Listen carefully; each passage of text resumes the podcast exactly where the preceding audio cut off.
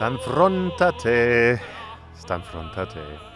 O Sole Mio, Luciano Pavarotti, og der er sol over Danmark. Det er sommer, og jeg har fået en lytterhenvendelse fra Johanne, som spørger, hvad skal man høre i sommersolen? Hvilken musik, hvis man bare ligger her med sin lambrusco eller rosé, eller hvad man nu hygger sig med, måske også en cola eller et glas appelsinjuice, hvad skal man så midt i solen, når man daser og aser og måske ikke gider at læse mere i sin medbragte sommerlitteratur, hvad skal man så lytte til? Og det er præcis det spørgsmål, Johannes, som jeg har tænkt mig at svare på her i denne udgave af Kammertonen. Og ja, vi begynder med The Big P, den største af de store, Luciano Pavarotti, o sole mio. Sole, sole, scende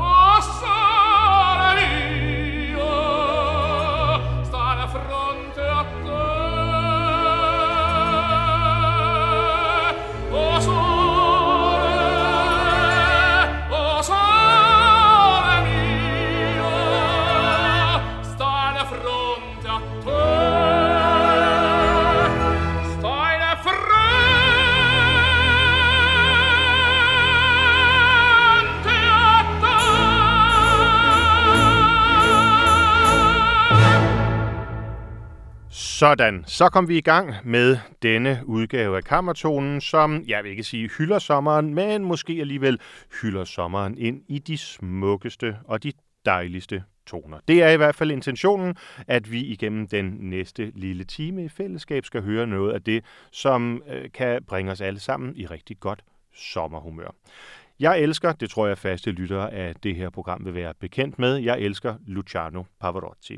Han er en fuldstændig fantastisk personlighed, men selvfølgelig først og fremmest en fantastisk sanger. Og derfor så lægger vi ud med den her måske lidt letkøbte, men alligevel noget charmerende øhm, napolitanske sang.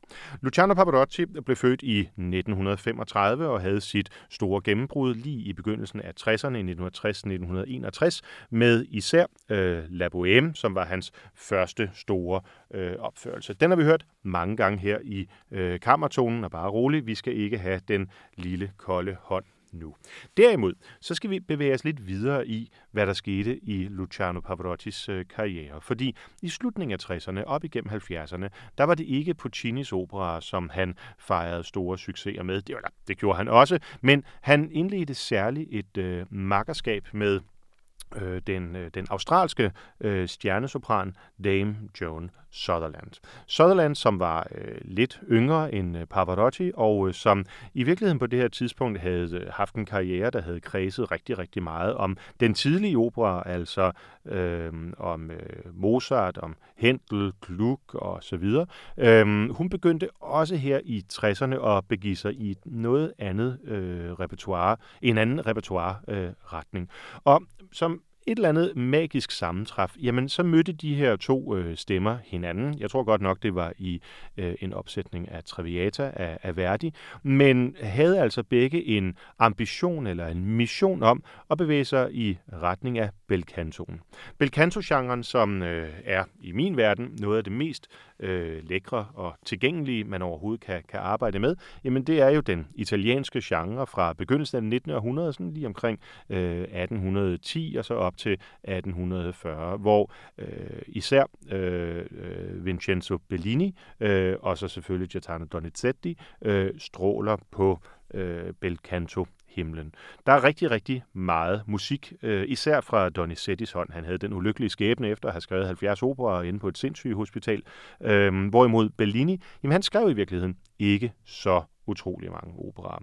Og øhm, derfor synes jeg, at vi skal høre noget af Bellini, øh, Be, øh, Bellinis øh, musik, nemlig fra operan Søvngængersken, eller La Sonambula, som det hedder på italiensk. Der er en øh, duet fra første akt Perdono mia diletta, hvor øh, vi er så heldige, at der netop ligger en indspilning med både Signor Pavarotti og Signorina Sutherland, eller Dame Joan Sutherland. Lad os høre det.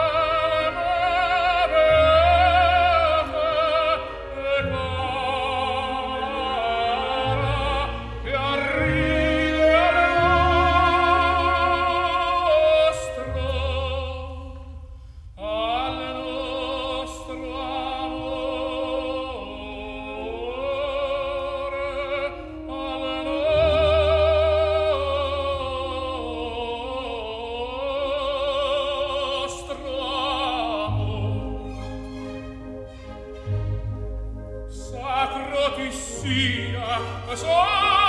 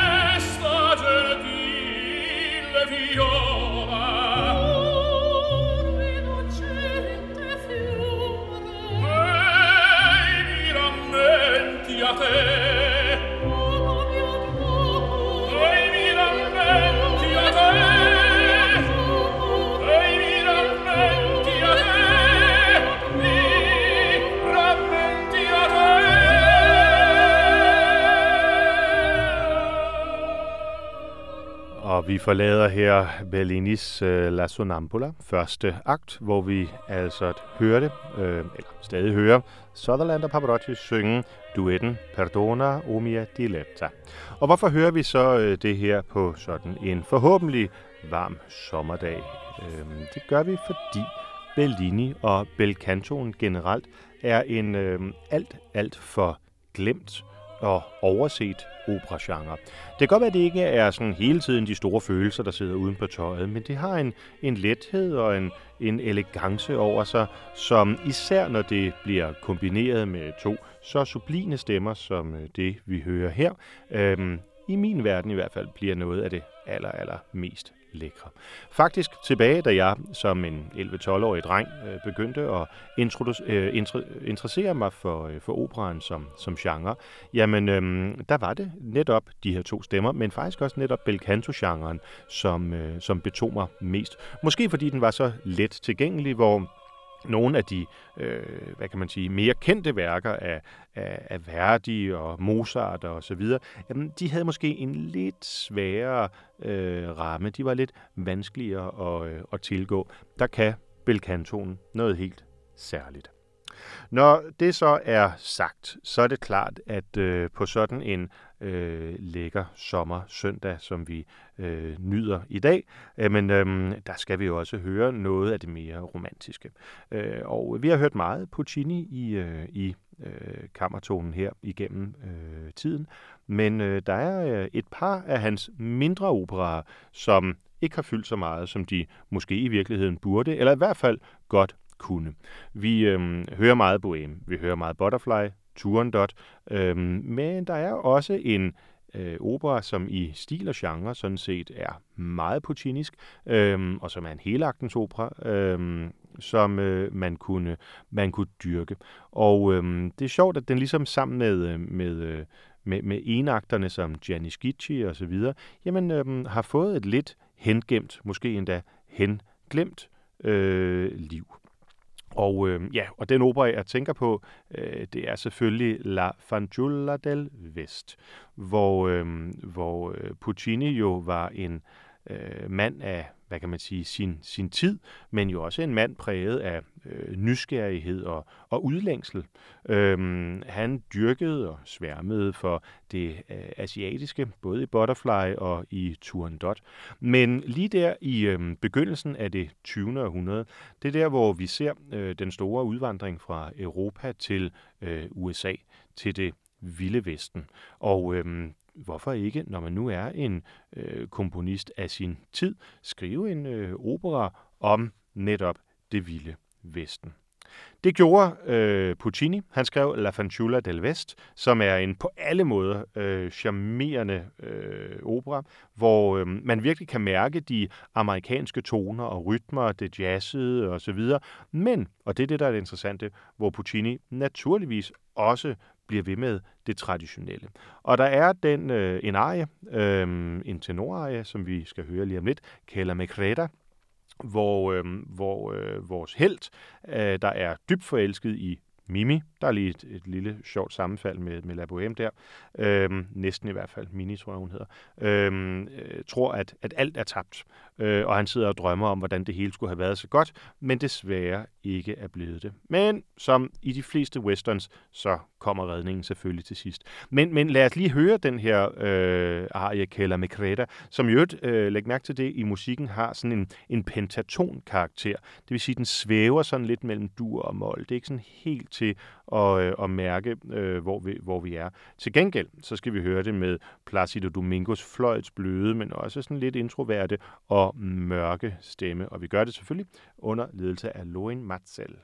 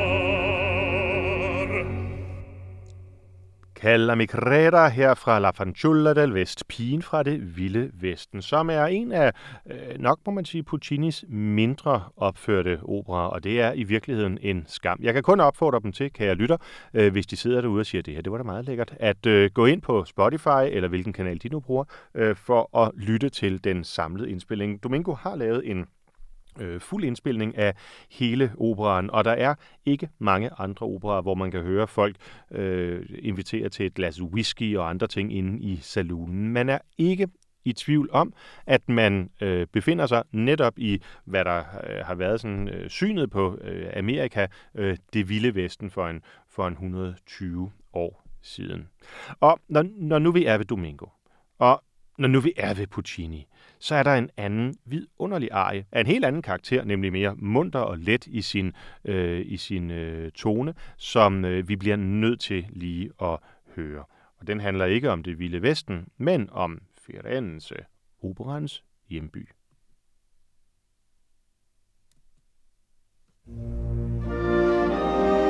Firenze con un albero fiorito che in piazza dei signori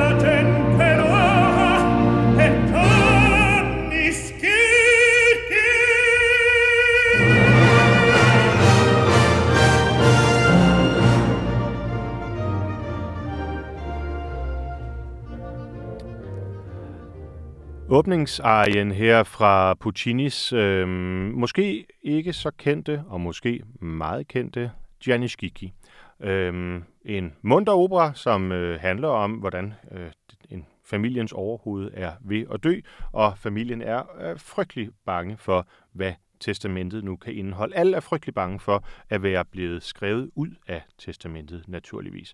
Og hvad gør man så? Jamen, man øh, tilkalder naturligvis øh, øh, byens øh, hvad hedder sådan noget, faktotum, eller øh, ja, måske egentlig er han øh, skriver, det skal jeg ikke eller være, øh, det skal jeg ikke sige med sikkerhed, men i hvert fald, han er en, ja, en svindler, Gianni Schicchi, som, øh, som meget gerne påtager sig øh, opgaven at, øh, at sørge for det der med testamentet. Og han får selvfølgelig bildet alle ind, at, øh, at de alle sammen får det, som de gerne vil have.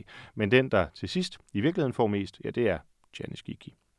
Men øhm, her hørte vi altså Placido Domingo synge øh, den, øh, den store velkomstarie til Firenze, hvor herlighederne øh, foregår. Og øh, jeg kan kun anbefale, kan jeg lytte, øh, hvis de vil høre mere af Puccini og måske også mere af Domingo, at de så lytter til den plade, øh, som udkom her for en 15 år siden, hvor, øh, hvor øh, Domingo netop synger romantisk Puccini. Den hedder simpelthen Placido Domingo Sings Romantic Puccini. Og øh, når nu vi er ved Gianni Schicchi, så er det svært at komme udenom den her.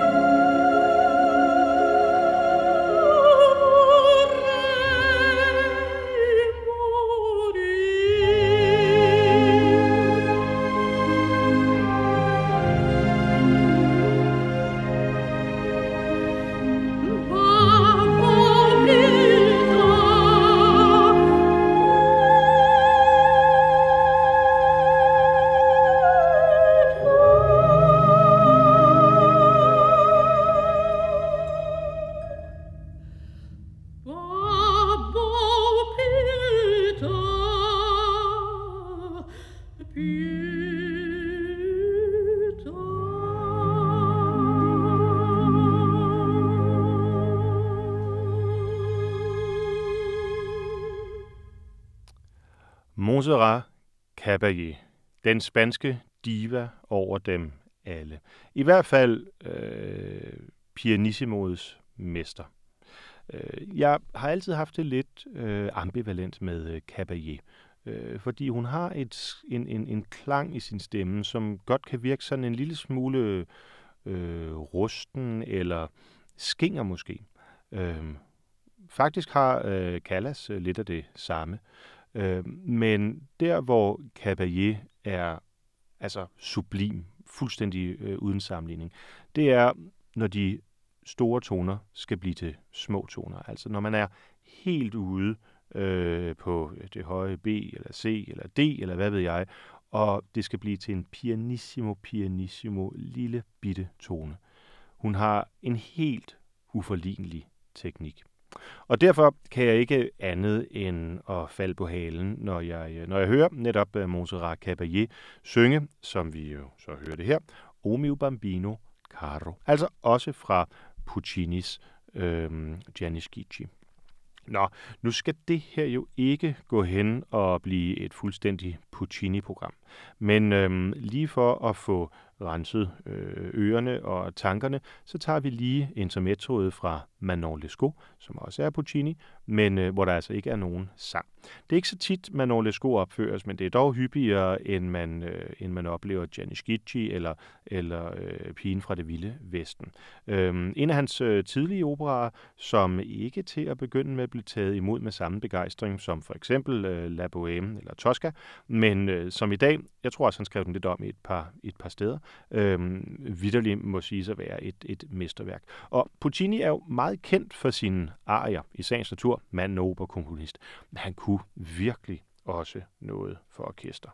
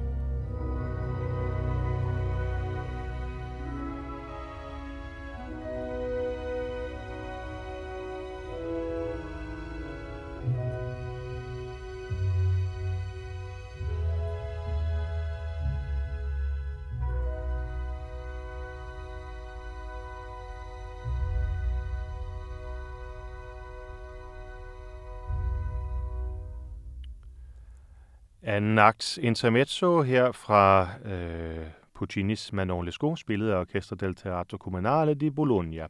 Og øh, det kan virkelig noget. Altså, øh, Manon Lescaut er en øh, på mange måder forudsigelig øh, opera, når vi taler rent handling. Vi har den øh, unge held, der tilfældigvis befinder sig foran et nonnekloster, lige i det øjeblikket, den, lige i det øjeblik, den smukkeste pige skal til at gå ind for at blive nonne.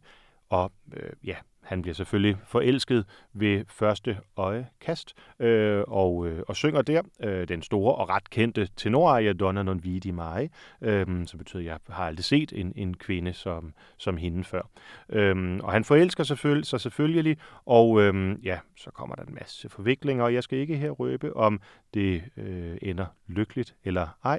Men i intermezzoet her, som altså deler anden akt af Manon Lescaut op, der hører vi allerede indledningen til det, hoved, det musikalske hovedtema for netop afslutningen. Det her, vi hørte i uh, trompeter og basuner før. Ba, ba, ba, ba, ba, ba, ba, bam, bam, bam, bam, bam, ba. Sådan meget øh, heroisk. Man kan nærmest sige, at det har sådan konnotationer af noget, man kunne uh, forestille sig George Lucas og uh, Stjernekrigen og hvad hedder det alt sammen. Men, men det er altså uh, Puccini.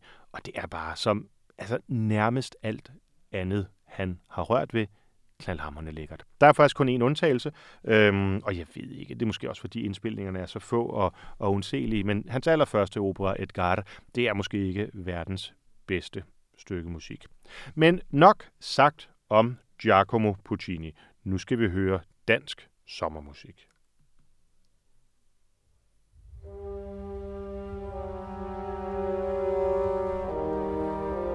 Så bittert vami verte sommi divam in fu. So suo in sonnam in ciel ai ai vil modet stol. Qui sul tre cos grio vilt o sorte stol.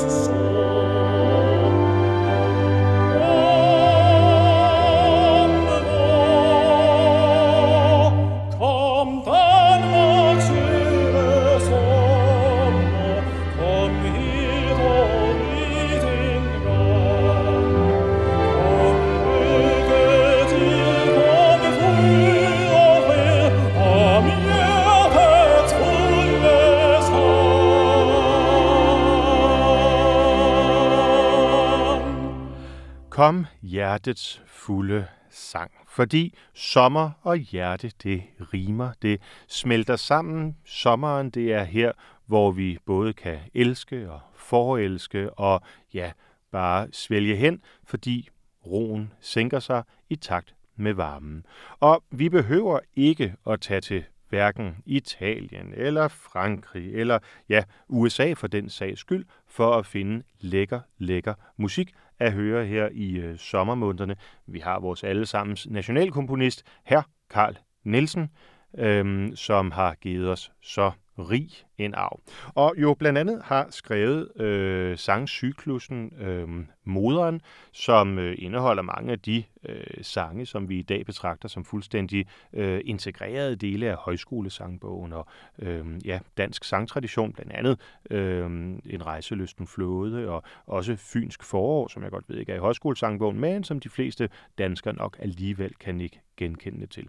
Vi har rigtig, rigtig meget øh, lækker musik på samvittigheden som nation, og faktisk især fra den øh, periode, man kan kalde for den, for den øh, romantiske. Går vi tilbage i øh, rokokoen jo, og barokken, der har vi Buxtehude, ikke så meget andet. Men der sker et eller andet i Danmark omkring 1840-1850 med Hartmann og med Gade, og så kommer Karl Nielsen, og ja, også Lange Møller. Og Lange Møller, som er den, øh, den øh, kendte, i hvert fald i Aarhus kendte øh, komponist, han har ovenikøbet fået en helt boulevard opkaldt øh, efter sig, han er en af de danske komponister, som vi i virkeligheden burde dyrke meget mere. Han er lidt måske øh, gået i glemmebogen, fordi han har sådan lidt en en gammeldags øh, karakter. Øh, han skrev meget øh, musik til, øh, til Hartmann, øh, Holger nej, undskyld ikke Hartmann, Drachmann, øh, Holger Drachmann, øh, som jo var, øh, var en meget toneangivende journalist og øh, selvfølgelig også øh, forfatter og i øvrigt også marinemaler øh, i forbindelse med det moderne øh, gennembrud og tiden, der, øh, der fulgte. Og øh, Drachmann har jo den sjove historie, at han faktisk oprindeligt er på de kulturradikale side. Altså da Geo Brandes i 1871 holder sin øh, kendte foredrag, som jeg ikke skal komme nærmere ind på her. Øh, det er heller ikke dette programs øh, opgave at kritisere Brandes, selvom det burde være et hvert programs opgave. Så øh, omfavner øh, Drachmann både Brandesbrødrene og Hørup og så videre. Hele den ånd, hvor man ønsker ligesom at få øh, pustet støvet ud af, af, af klunkemøblerne. Men øh, da Drachmann så finder ud af, at det ikke bare er støvet, men det faktisk er hele møblemanget, som de radikale vil have ud af, af, af, af stuerne, jamen øh, så vender han øh, så vender han Brandesbrødrene og politikken øh, ryggen og begynder at skrive sådan mere nationalromantisk. Og lige præcis det, det fanger Lange Møller og øh, sætter altså musik til, blandt andet teksten Der var en gang, og øh, der synes jeg bare lige, vi skal høre bryllupsmusikken, som godt nok slutter, slutter hele øh, forestillingen øh, af, men øh, som øh, både har en dansk karakter, og som i min verden i hvert fald emmer af sol og sommer.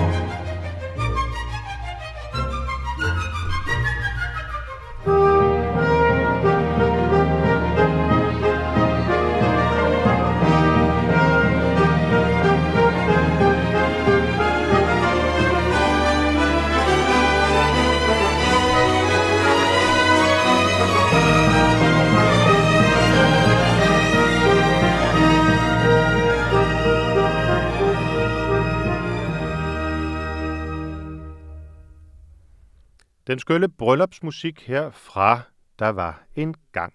Et øh, syngespil eller et skuespil, som øh, indtil for ikke så lang tid siden faktisk var en del af det faste repertoire på øh, det kongelige teater, men øh, ja, som vel i takt med øh, den almindelige ringeagt, man øh, viser sådan historiske og romantiserede fremstillinger af Danmark, øh, er glædet øh, desværre noget ud af repertoireet. Jeg har jo begået en fejl, og øh, det kan man jo leve med, hvis man sørger for selv at rette den. Øh, for nu slår jeg lige øh, efter her, og øh, det viser sig, at min øh, tvivl den var velberådet for P. E. Lange Møller. Han er ikke fra Aarhus. Han er født på Frederiksberg og levede i øvrigt hele sit liv i København. Jeg beklager. Når vi nu er ved det nordiske, ved det øh, skandinaviske, øh, så synes jeg, at der er en, øh, en sanger, som vi øh, har svært ved at komme udenom. Øhm, og det er øh, svenske Jussi Björling, som, øh, hvis jeg skal ranke det, som det hedder på dansk, øh, formodentlig må sige at være i top 5 øh, over det 20. århundredes allerstørste tenorer, måske allerstørste sangere. Og det, som er fascinerende ved Bjørling, det er, at han allerede i en ung alder fagnede øh, et utroligt bredt repertoire. Han øh, sang især det, hvad kan man sige, romantiske repertoire, men øh, øh sang også folkeviser, øh, bel canto, Bellman, og så sang han Wagner. Wagner har vi ikke dyrket i det her program, og øhm, nu er det sommer. Måske, hvis det er rigtig varmt i dag, så øhm, kan du se, hvordan det hele står og dirrer lidt. Hvordan jorden den øh, lader øh, lad vandet sive, fugten sive op, og ja, man sådan fornemmer, hvordan det hele med, øh, med himmel og jord og hvad der imellem står i et. Og det er netop i den sindstilstand, at vi kan drømme os frem til fremmede lande, og at vi skal høre en færdenem land med Jussi Björling. Han synger på svensk, fordi sådan var traditionen på det tidspunkt. Men det er altså Wagner. Det er tysk.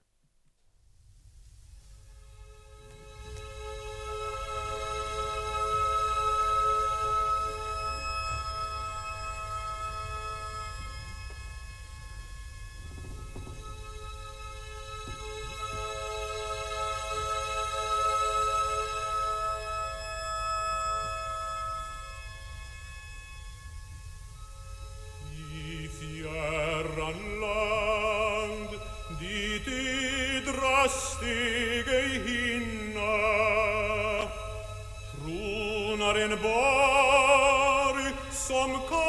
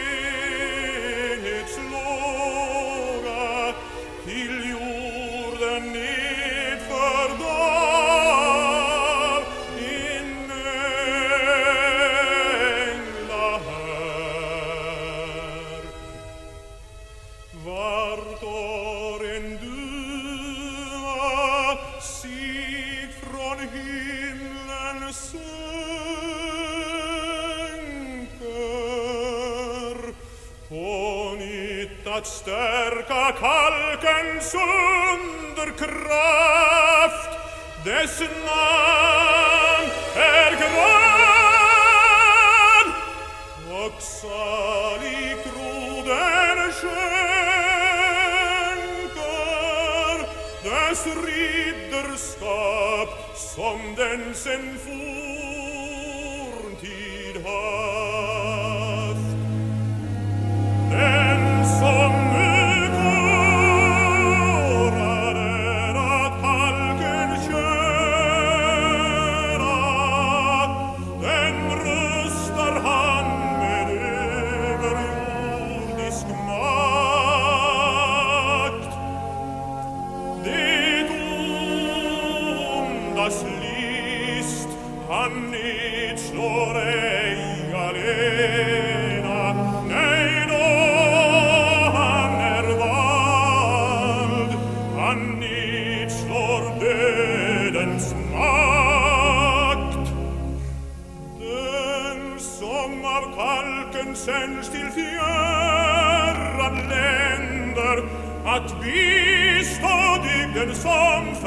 nam